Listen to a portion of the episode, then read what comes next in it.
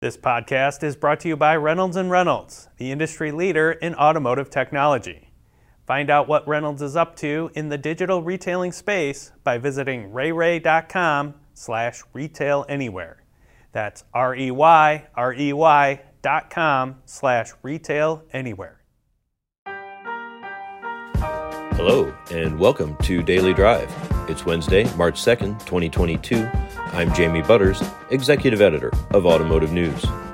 GM gets out of an awkward position, an awkward equity position.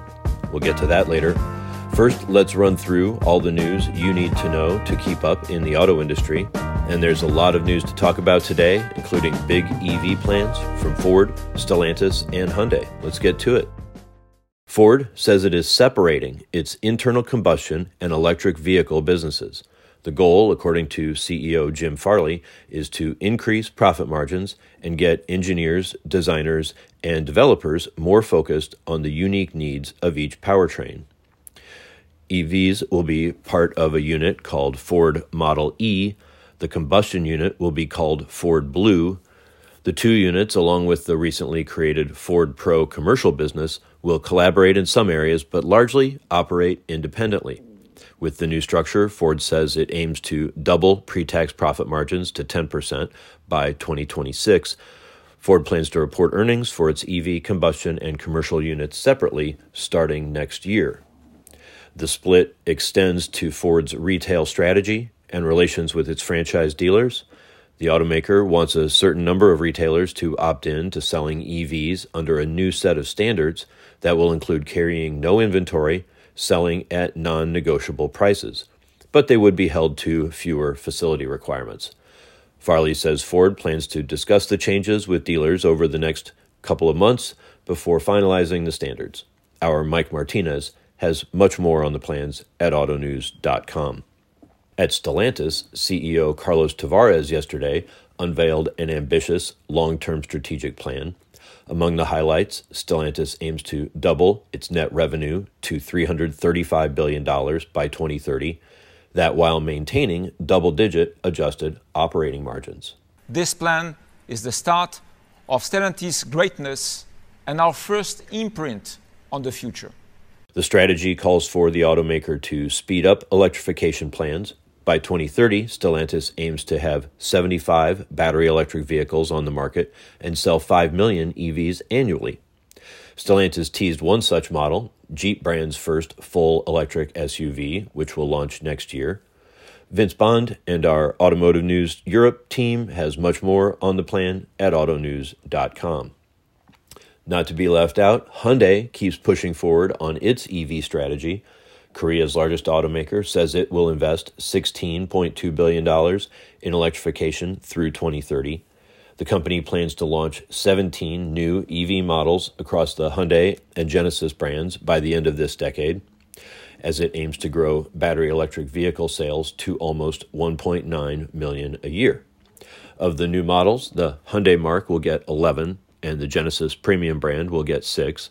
The company is also working on a new dedicated EV platform called the Integrated Modular Architecture for 2025. It's an evolution of the existing eGMP platform.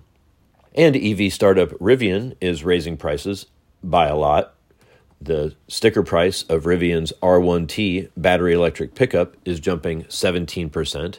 It now starts at about $79,500. The price of its R1S SUV is rising 20%.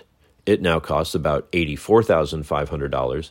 The company cited a shortage of semiconductors and higher costs for other components for the change.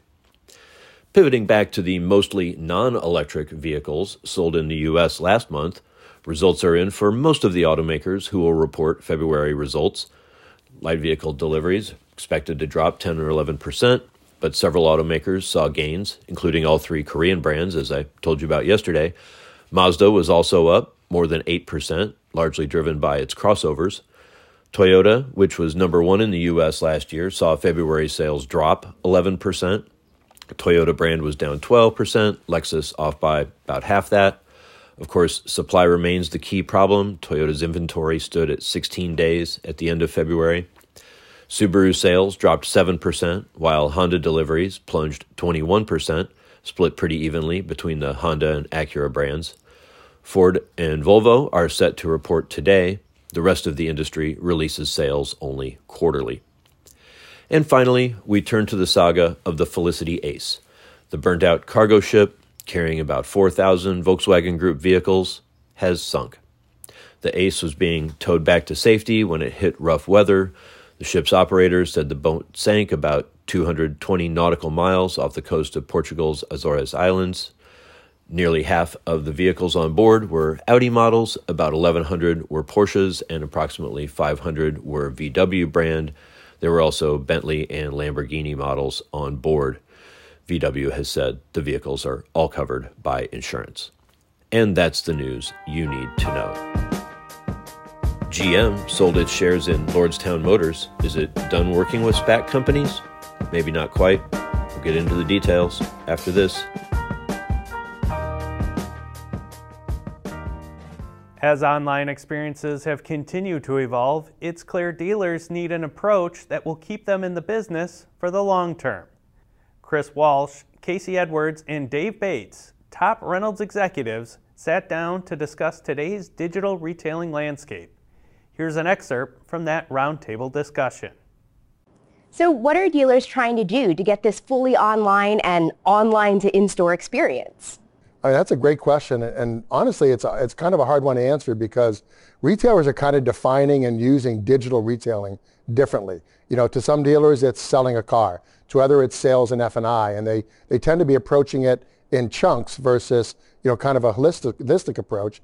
And then you end up just focusing on one or two things when you need to focus on, you know, more of a big picture. Digital retailing is dealership operations, period. Reynolds' Retail Anywhere approach focuses on streamlining dealership operations and improving profitability. For more information about this big picture, holistic approach, visit reyrey.com slash retail anywhere. That's R-E-Y, R-E-Y dot com slash retail anywhere. Welcome back to Daily Drive. I'm Jamie Butters. The rush to electric vehicles has inspired investors to get excited and even jump into some startups, going public via merger with special purpose acquisition companies. For a while, General Motors was among them, taking a stake in Lordstown Motors. But late last year, GM sold the slumping shares. To put the transaction in some context, I turn to Automotive News GM reporter Hannah Lutz. Hannah Lutz, welcome to Daily Drive. Hi, Jamie. Thanks for having me. Welcome back, I should say. So you reported this week that GM sold its stake in Lordstown Motors. Why did it have a stake in Lordstown in the first place? Well, yeah, you're right. GM sold 7.5 million shares uh, during the fourth quarter, and they first invested in Lordstown to help facilitate the sale of the plant, which GM had previously owned, and help Lordstown restart production there. So during the fourth quarter, those two goals were actually met. Foxconn agreed to purchase the plant, and Lordstown began building and testing pre production models of its electric pickup um, called the Endurance. So GM, for those reasons, among probably others, decided to sell. yeah, I wonder. It seems like with GM making uh, the Hummer EV pickup and the Chevy Silverado pickup, do they really want to help uh, someone else get in the electric pickup space? But are they, is this a clean break? Is there any part of the deal that remains? It's not a clean break. So, although GM gave up its stake, the supply agreement between GM and Lordstown still stands. So, in 2020, GM agreed to provide Lordstown with parts like airbags, steering columns, and steering wheels. And that agreement has been renewed through um, 2026, and it required a prepayment of $17.8 million from Lordstown. Um, so that still stands, and they'll continue to be partners in that way. Okay. So Lordstown is taking more of an asset light approach. Now they they don't own the factory. Foxconn is going to do a lot of the work, and they're buying buying technology from GM. Makes a lot of sense. Right.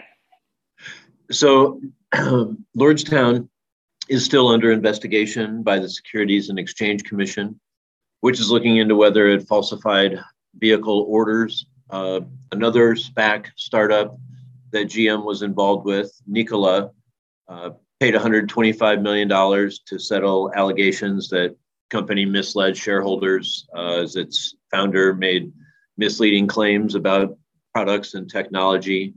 GM was going to buy a stake in Nikola, right? But then it didn't. Where does that stand? That's right. So, as you pointed out, the situations are really similar. Short seller reports cast a lot of doubt on these two companies that GM had been working with. Um, so, with Nikola, which is also a startup that had plans to build an electric pickup, um, in September 2020, GM and Nikola said they would um, said that GM would supply batteries, a chassis architecture, fuel cell systems, and a factory to build the Nikola pickup called the Badger. And in return, GM would get an 11% stake and $700 million. But that stake never happened because um, a short seller called Nikola a fraud, and that really put the deal into question. And the report was very, very scathing, so GM reconsidered the terms. And two months later, in November 2020, GM and Nikola settled on a new agreement which eliminated the equity stake, um, but GM still agreed to supply its fuel cell system for other trucks built by Nikola. Well, that will be interesting to see. There's so few fuel cell vehicles on the road, uh, but GM has uh, really good technology, and it'll be um, if they get a chance to sell some of that, it seems like that would be a be a plus for them.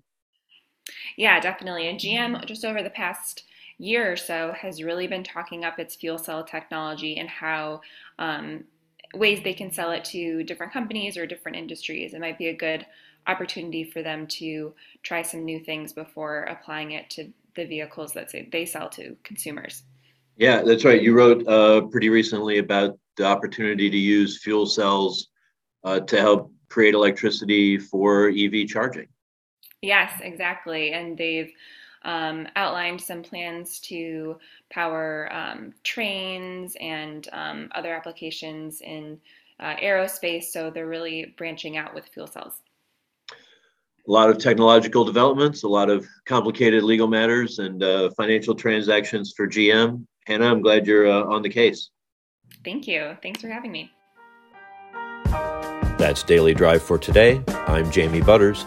You can get all the news on EV strategies, SPACs, and everything happening in the auto industry at autonews.com. Thanks to Nathan Kadick for editing today's show. Thanks to the ANTV team and web editor Victor Galvan for their help. And thanks to you for listening. Now, let's all get back to work.